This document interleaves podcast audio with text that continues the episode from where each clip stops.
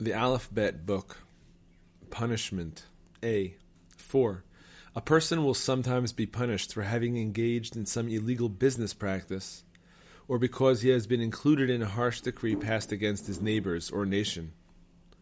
5. The Holy One hastens to exact punishment from an ungrateful person, punishing him at the hands of another ingrate.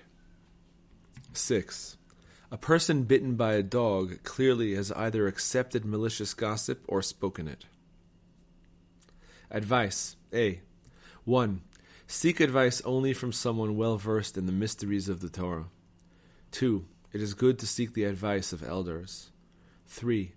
A person who gives a fellow Jew unsuitable advice will be beset by thoughts of idolatry.